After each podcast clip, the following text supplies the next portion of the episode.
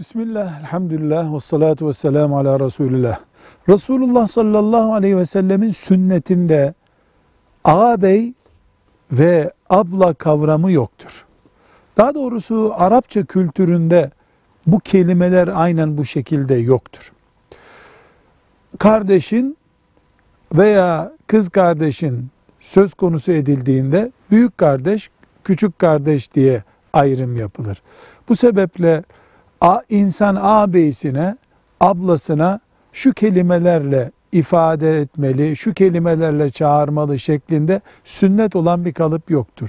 Toplumun, örfün getirdiği tarz neyse Müslüman onu kullanmalı. Mesela ağabey diyorsa ağabey, ismiyle çağırmayı toplum sakıncalı bulmuyorsa bu da caiz olabilir.